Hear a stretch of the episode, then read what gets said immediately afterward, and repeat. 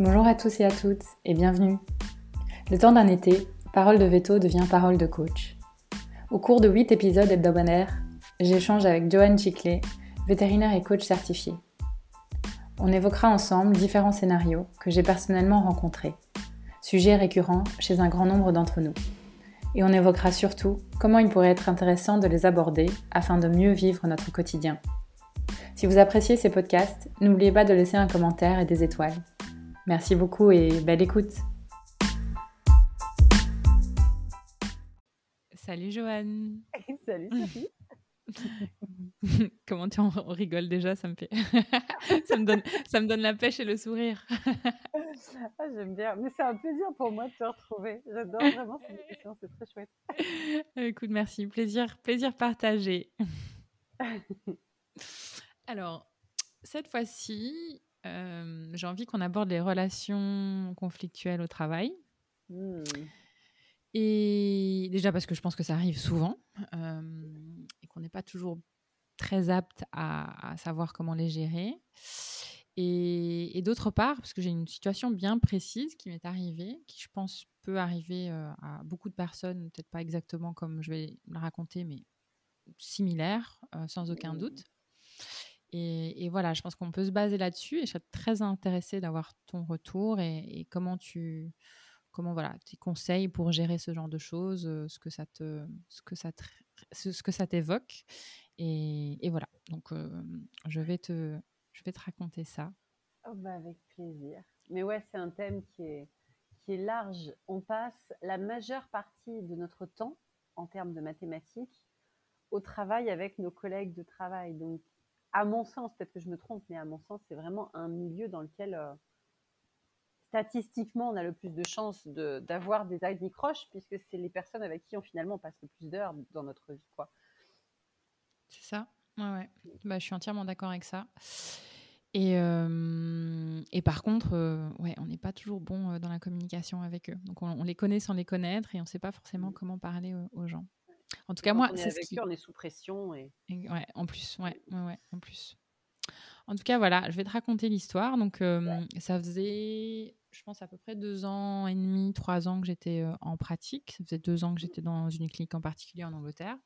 Euh, j'avais, j'étais assez appréciée dans cette clinique. j'avais plus ou moins auto, enfin, j'étais, je gérais plus ou moins les kin, on va dire, avec avec l'associé principal et il y a une, on a embauché, ils ont embauché une nana en plus, et parce qu'on avait besoin tout simplement, et elle mmh. avait plus d'expérience en équine que moi. Et, et, en fait, mon patron l'a mis directement sur un piédestal, et du coup, bah, moi, je me suis sentie un peu mise de côté et, et dévalorisée. Et en plus de ça, cette nana, elle était en tout cas, moi, je la percevais comme étant très désagréable, euh, un peu pain bêche, hautaine. Euh, n'était pas du tout appréciée par les infirmières, euh, les ASV. En même temps, elle se remettait à la canine. Ça faisait deux ans qu'elle n'avait plus fait de canine. Elle faisait que de l'équine et elle faisait vraiment beaucoup, beaucoup, beaucoup d'erreurs. Alors bien sûr, je ne l'ai pas du tout euh, enfoncé. C'est pas du tout dans mon, dans mon caractère de faire ça. Mais j'avoue que, bon, enfin, comme, comme les gens l'appréciaient pas, ça m'arrangeait quand même quelque part. bah oui. Voilà, je vais être complètement transparente là-dessus.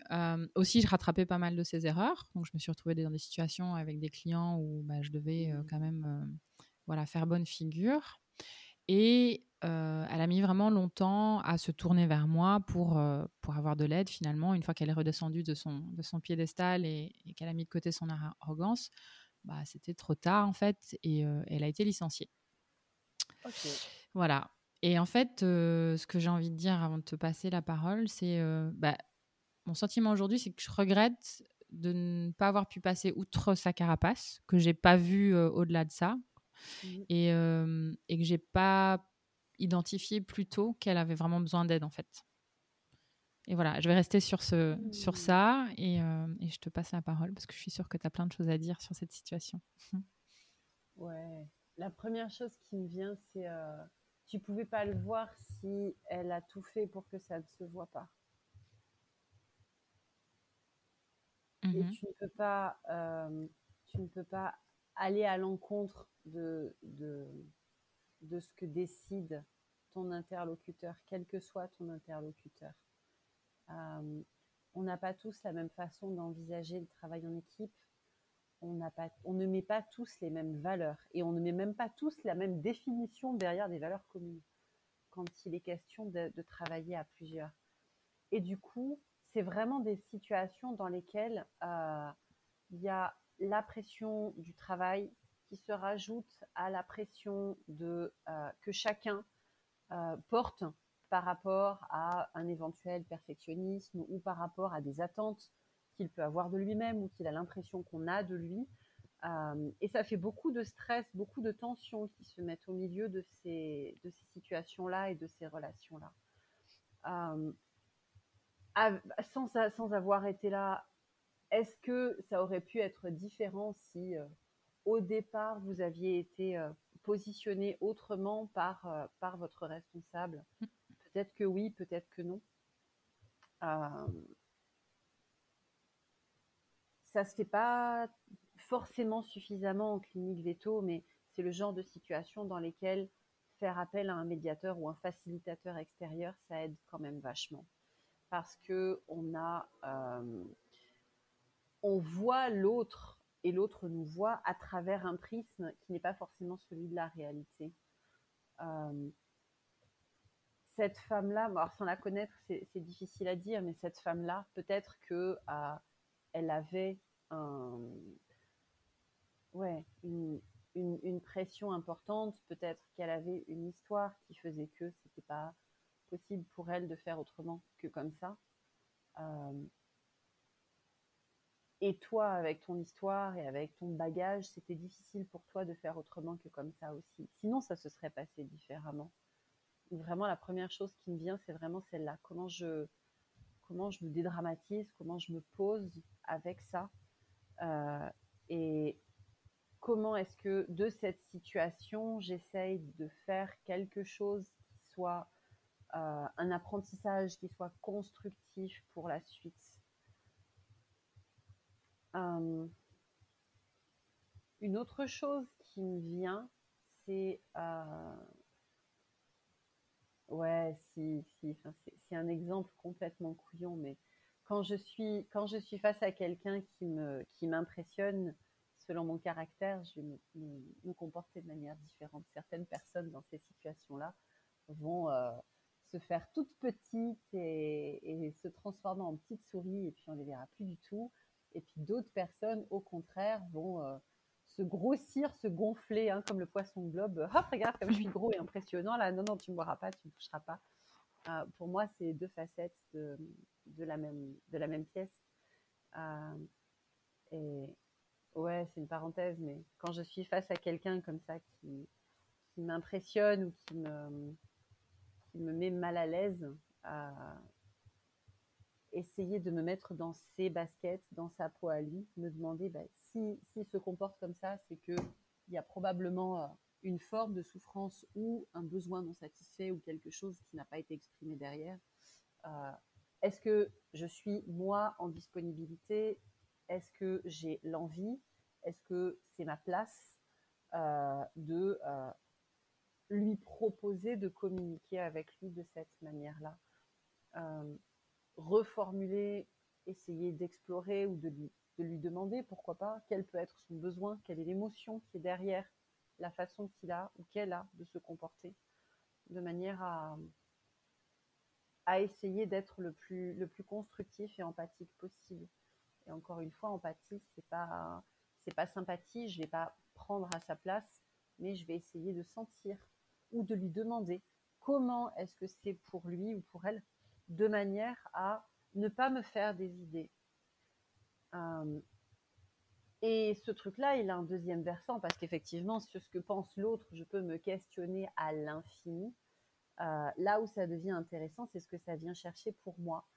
Euh, si je suis mal à l'aise vis-à-vis de quelqu'un, c'est peut-être parce que ce quelqu'un, il va faire quelque chose ou dire quelque chose ou montrer quelque chose que pour moi-même, j'arrive pas forcément à m'autoriser. Euh, ou quelque chose qu'on m'a inculqué dans mon éducation comme étant euh, négatif, pas acceptable, etc. etc. et quand je vois les choses comme ça, ça me permet de retourner complètement le... Ça peut me permettre de retourner complètement les perceptions que j'ai de l'autre et de ce que l'autre fait. J'ai eu comme ça un exemple euh, qui n'a rien à voir avec le monde veto, mais c'est un de ceux qui m'a le plus marqué. Euh, l'une des formations de, coaching que j'ai réalisées, euh, dans ma promo, il y avait une personne avec qui j'avais vraiment du mal à accrocher parce que, parce que j'avais la sensation qu'elle se mettait vachement en avant, qu'elle faisait plein de choses. C'était une formation qui était en distanciel à l'époque, alors ça date de plusieurs années, hein, 2017 ou 2018, quelque chose comme ça. Euh, et, vraiment, dans sa façon d'être, moi, j'avais qu'une envie de dire, mais c'est quoi cette là? Elle se met tout le temps en avant, elle n'a jamais de place aux autres. ne va pas faire semblant que tu as tout compris. Enfin, presque un fond de jalousie quelque part. Hein. Je, mm. je l'assume très bien aujourd'hui. Je l'assumais beaucoup moins bien à l'époque. euh, et à un moment donné, bah, il y a quelqu'un qui va. Et pendant longtemps, je me dis non, non, mais cette, cette nana, euh, tu sais quoi? Non, non, mais en fait, euh, c'est bon, là, euh, elle va se la péter avec sa cour, là, elle va faire sa reine avec sa cour. moi, ça m'intéresse pas, etc. et puis, il s'avère que quelques temps après, parce que c'est un milieu qui est quand même relativement, petit, on s'est à nouveau retrouvé en contact. de loin, mais on s'est retrouvé à nouveau à un événement où on était en même temps. Et, et du coup, bah, ce questionnement-là, il est revenu de quand même, euh, quand même, enfin, je veux dire, cette fille, très concrètement, tu n'as jamais discuté avec, tu la connais pas, tu sais rien de sa vie, et juste, tu l'as étiquetée, c'est quoi l'histoire là que tu tenais derrière? Et euh, bah, j'ai demandé de l'aide, hein, parce que quand tu es tout seul face à quelqu'un qui te fait euh, mettre la rate au courbouillon, prendre du recul, des fois c'est compliqué. Donc, donc j'en ai discuté avec, avec la personne qui me coachait à l'époque. Et ce qui en est ressorti, c'est que bah, très clairement, à cette époque-là, euh, me mettre en avant, me montrer, c'est quelque chose qui était vraiment compliqué. Quand j'étais petite, on m'avait appris, bah, euh, pas ta maline, fais pas ta star, tu parleras quand tu sauras, euh, apprends d'abord, laisse parler les grands, enfin tout un tas de choses comme ça, qui font que, bah non, en plus j'ai toujours eu la voix qui porte, j'ai toujours parlé à la méditerranéenne avec les mains. Enfin, tu vois, Bibi qui se met en avant pour dire des bêtises. Quand j'étais petite, c'était vraiment souvent comme ça. Euh, et du coup, bah, j'ai traduit ça quand j'étais gamine comme euh, ça se fait pas de se montrer, ça se fait pas de se mettre en avant, euh, tais-toi, reste en arrière, etc., etc. Et du coup, quand j'étais face à cette femme qui, elle, n'avait aucun problème à se mettre en avant, à dire ce qu'elle ressentait, à faire des feedbacks, c'est hyper positif hein, de faire des feedbacks, de dire à quelqu'un, bah, quand tu dis ça, moi je le comprends comme ceci ou je le ressens comme cela ça, ça m'aide, ça, ça m'aide pas. Enfin, c'est ce qui permet d'avancer aussi.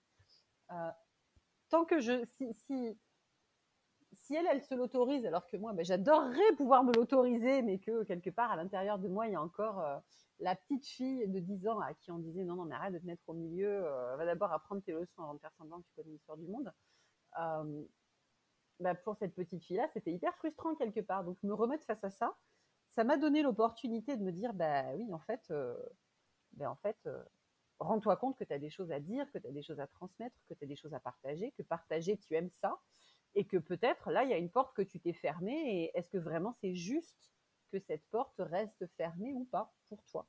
Et juste me poser la question, ça ouvre des perspectives. Après, ce que j'en fais, ça dépend. Enfin, moi, il s'avère que j'en ai fait des conférences et qu'on et est là aujourd'hui, mais ça aurait très bien pu se terminer totalement différemment. Là n'est pas la question le truc, c'est qu'à partir du moment où moi je reviens à ce que ça vient chercher pour moi et que je me pose la question et que je m'autorise à tester, explorer, expérimenter des trucs, euh, du coup, ma façon de voir cette personne-là devient totalement différente. Et quand ça devient totalement différent, bah, déjà, moi, je me sens moins énervée, moins en tension, plus légère.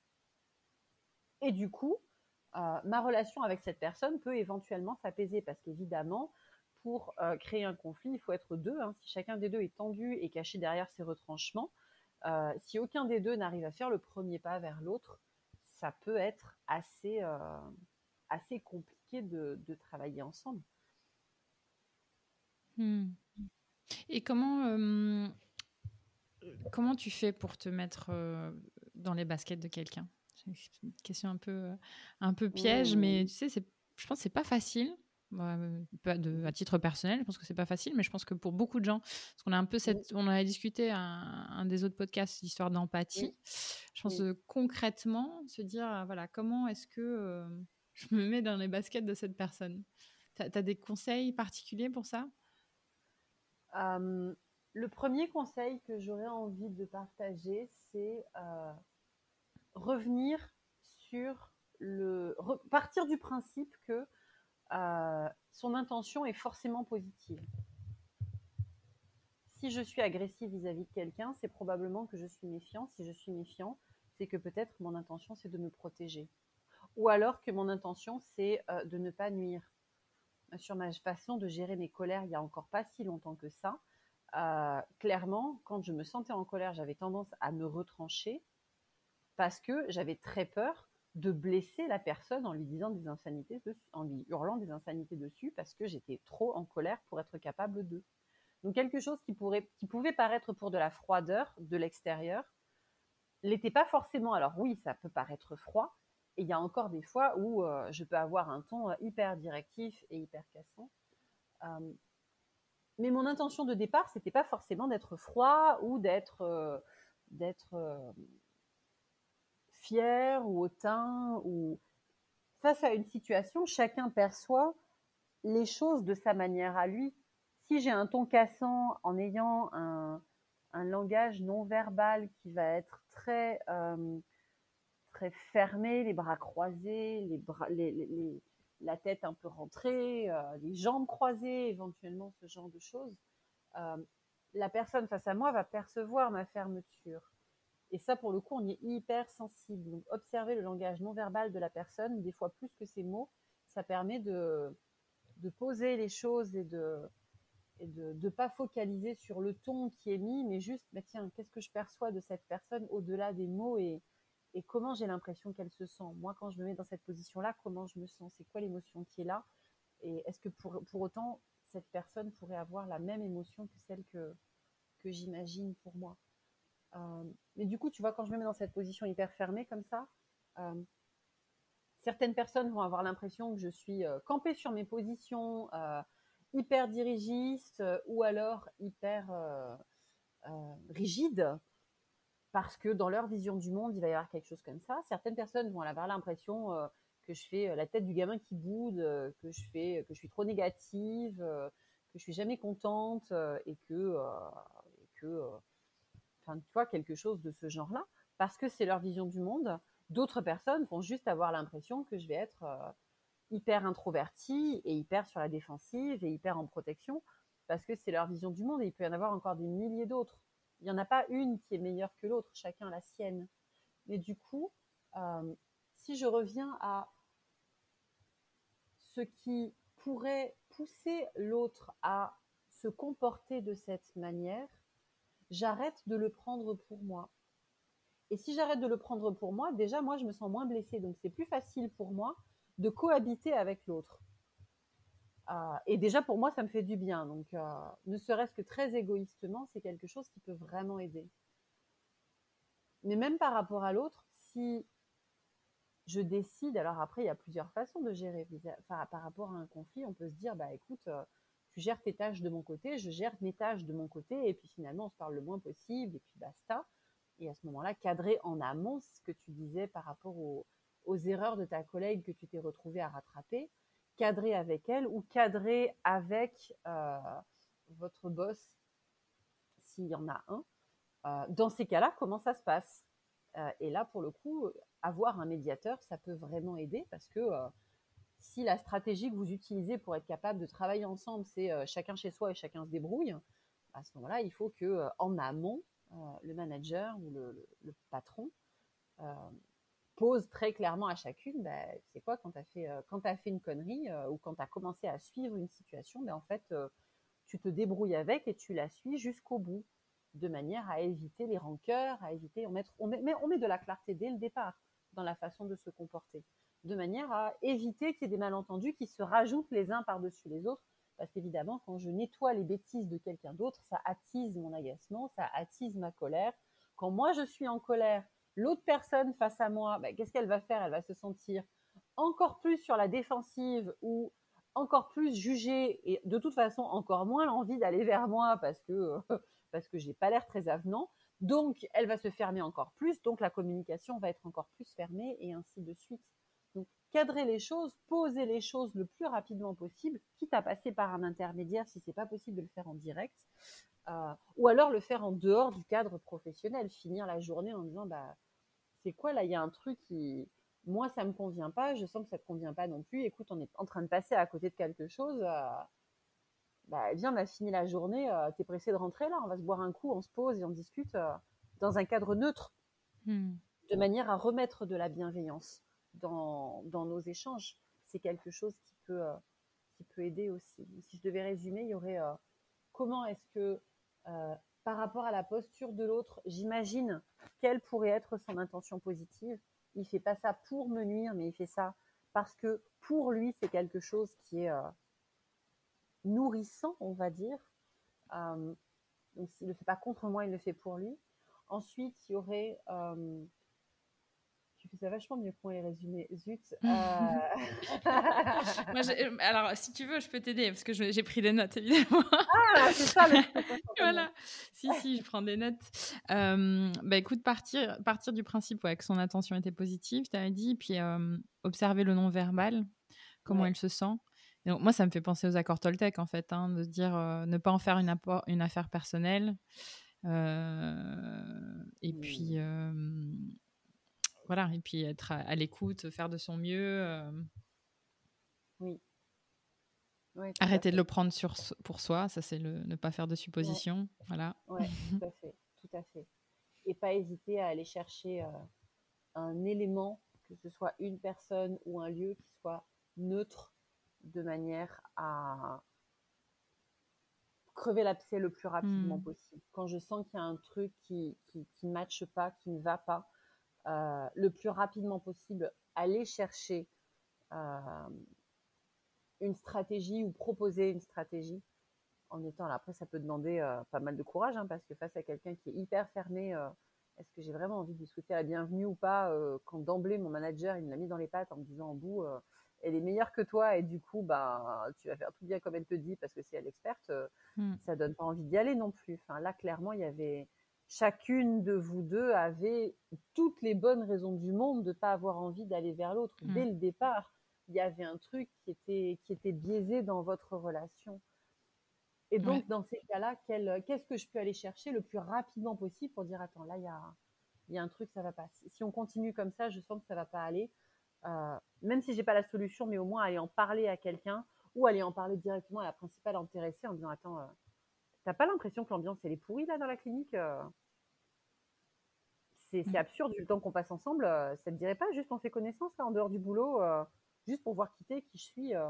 L'autre elle peut dire oui ou elle peut dire non, ça c'est autre chose, mais ça peut être une façon de, de procéder aussi. Mm. Ouais, et comme tu l'as dit, crever l'abcès, mieux vaut tôt que tard parce que plus on laisse traîner ce genre de choses, euh, plus ça s'envenime et, euh, et plus c'est difficilement récupérable. Oui, tout à fait. Tout à fait.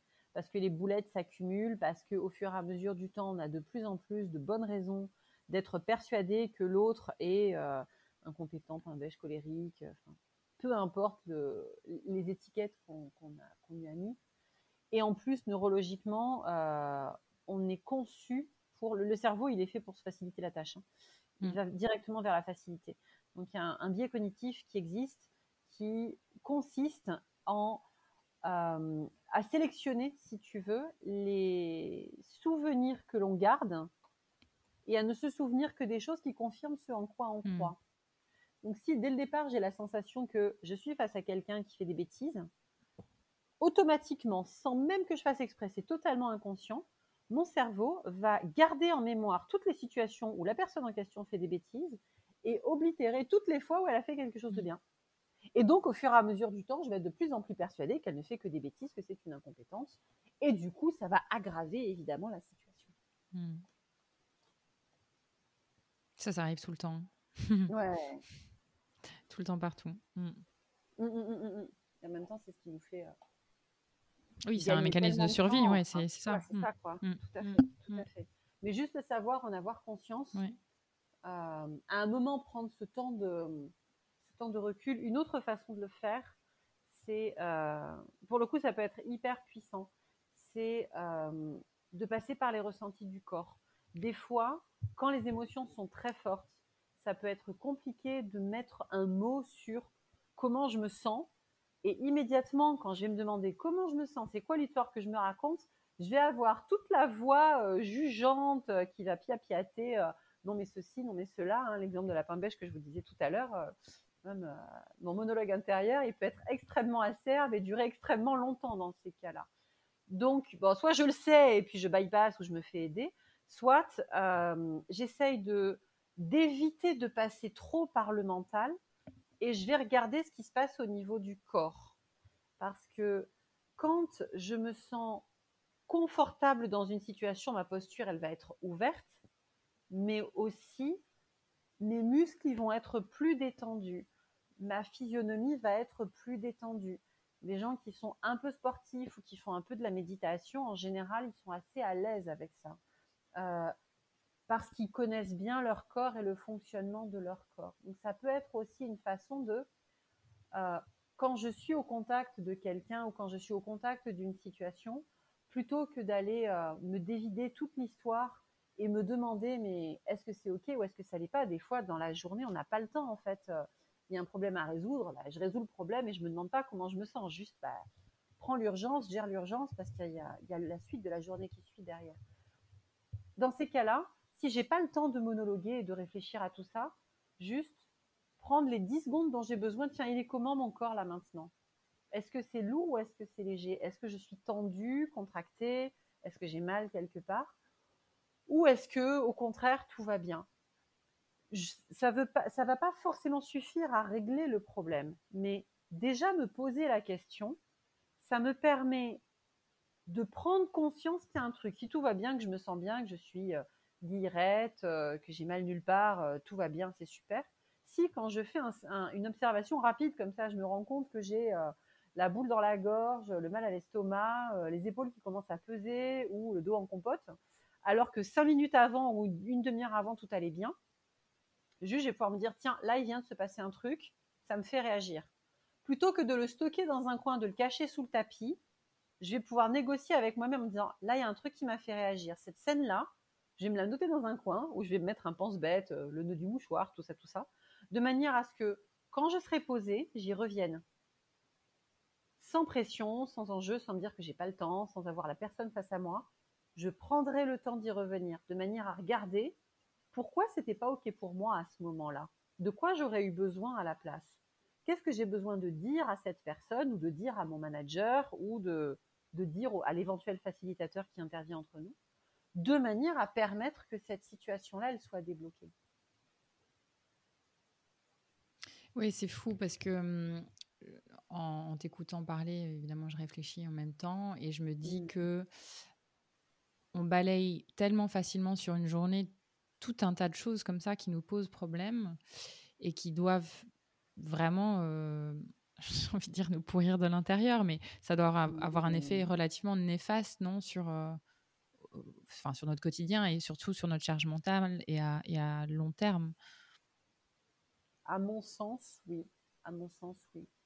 Euh, quand je sens si ça, c'est un très très chouette exercice que je fais faire aux personnes que, que j'accompagne en, physique, en présentiel. À distance, c'est, plus compliqué. Euh, c'est d'aller, voir comment je me sens dans mon corps quand je dis oui alors que j'aurais eu besoin de dire non, mmh quand je dis non alors que j'aurais eu besoin de dire oui.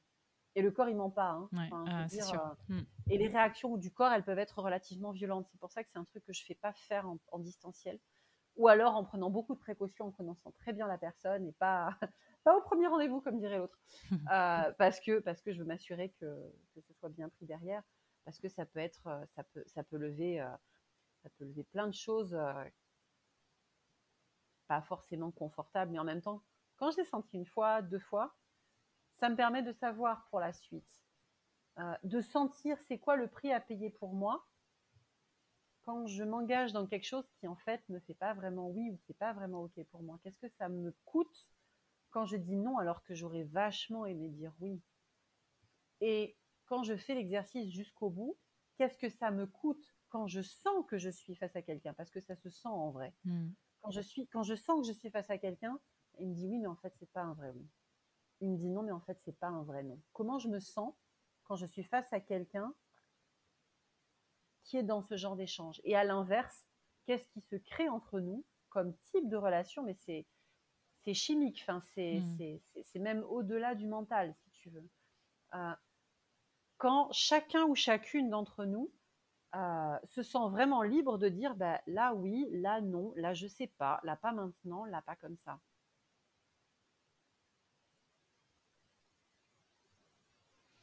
C'est. Ouais, ça crée. Euh, ouais, ça pose, euh, ça, ça, fait beaucoup réfléchir et ça fait poser beaucoup de questions. Je te remercie. je trouve que je trouve ça sympa de clôturer sur cet exercice et j'engage toutes les personnes qui écoutent à, à, tester et au moins déjà, ouais, ce côté euh, relation à son corps euh, au moment où on se sent euh, en, adéquation avec ce qu'on dit et, et à l'inverse quand on ne l'est pas. Merci beaucoup. Avec grand plaisir. Il y a peut-être un point, Je ne sais pas si c'est pertinent de le rajouter ou pas. Dis-moi. Souvent, en dev perso, on te dit il faut être en gratitude, au carnet de gratitude, etc. etc. C'est un exercice que j'aime vraiment beaucoup. Hmm. Parce que clairement, quand je focalise sur les choses qui sont positives, euh, mine de rien, j'entraîne mon cerveau à aller aussi prendre conscience du positif. Et je me crée, je me crée un climat neuro-hormonal qui est vraiment différent. Ceci dit, euh, ça peut pas être l'emplâtre sur la jambe de bois. C'est-à-dire que si je me dis, j'ai passé une journée pourrie, mais dans mon carnet de gratitude, je vais aller chercher euh, au maximum à aller mettre le focus sur euh, toutes les petites choses qui se sont pas trop mal passées. Euh, genre aujourd'hui j'ai cru mourir 20 fois et tuer 20 collègues, mais euh, ça va, il n'a pas plu sur la tête quand je suis rentrée chez moi et que j'ai pris ma voiture. Comme qui dirait, comme qui dirait, au bout d'un moment, tous les, enfin, hein, tous les bagages vont nous revenir en boomerang dans, dans, dans, le nez et ça va pas bien se passer. Donc, si à un moment donné le truc c'est ben, c'est non. Là, en fait, je me sens pas bien. Euh, l'exercice de gratitude, ça peut être intéressant de le faire. Non pas en se disant, ouais, mais ça aurait pu être pire, mais plutôt en se disant, et là, pour le hmm. coup, ça peut être un véritable apprentissage, et ça, ça peut justifier de s'entraîner, de pas s'entraîner tout seul, surtout au début. Donc, trouvez-vous un sparring partner et faites-vous ça en binôme, c'est plus rigolo. Euh, ou passez-moi un coup de fil et on fera ça en binôme, c'est rigolo aussi. Mais euh, il y a vraiment ce truc de, ok, là, je me sens hyper mal, comment est-ce que euh, je peux avoir de la gratitude et célébrer la façon que j'ai de me sentir maintenant? Par exemple, si je rentre chez moi en étant hyper vénère parce que j'ai une journée pourrie, euh, que ça a été hyper compliqué, etc., etc., euh, une de mes gratitudes, ça pourrait être de me dire, c'est cool, je me fais suffisamment confiance pour être capable de m'autoriser à ressentir ça. Pas l'avoir caché sous le tapis, pas avoir mis ça derrière les murailles pour que ça me pète au visage à un moment où euh, je m'y attendrai le moins. Mais euh, ok, là, je, je prends vraiment soin de ça, je me respecte et je, célèbre ma capacité à faire face à ça. Peut-être qu'il y a euh, une semaine, un mois, un an, j'en étais pas capable. Je progresse au fur et à mesure du temps. Comment est-ce que je peux me remercier d'être capable de faire ça? Ça peut être euh, ok, ces situations-là, elles sont toutes merdiques, elles m'ont vraiment tout bien pourri la vie. Euh, oui, mais au final, quand j'observe ça de près, qu'est-ce que j'en apprends? Ok, c'était pas la façon confortable de l'apprendre, mais finalement, ces apprentissages-là, ils vont me servir à quelque chose.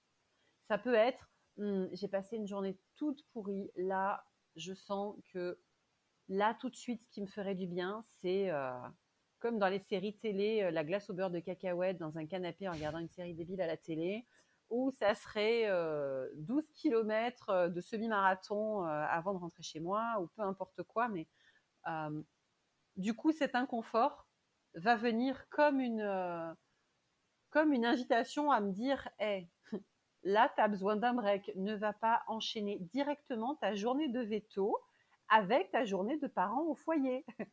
c'est un mmh. plan foireux, tu as besoin d'une pause entre les deux, respecte cette pause. Et là, du coup, je vais pouvoir remercier le moment d'inconfort ou l'émotion inconfortable ou le, le scrognonieux que je traverse à ce moment-là.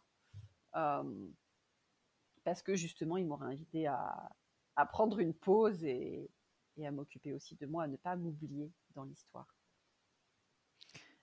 Acceptation et indulgence, j'ai envie de dire. Tellement. Voilà. Merci Joanne, c'était top. Merci à toi Sophie.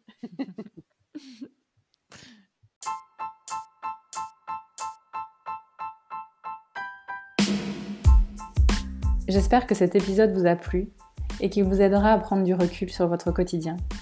Si vous avez apprécié, n'hésitez pas à laisser un commentaire et des étoiles, ou encore nous écrire si vous avez des sujets que vous voudriez voir abordés. À très bientôt!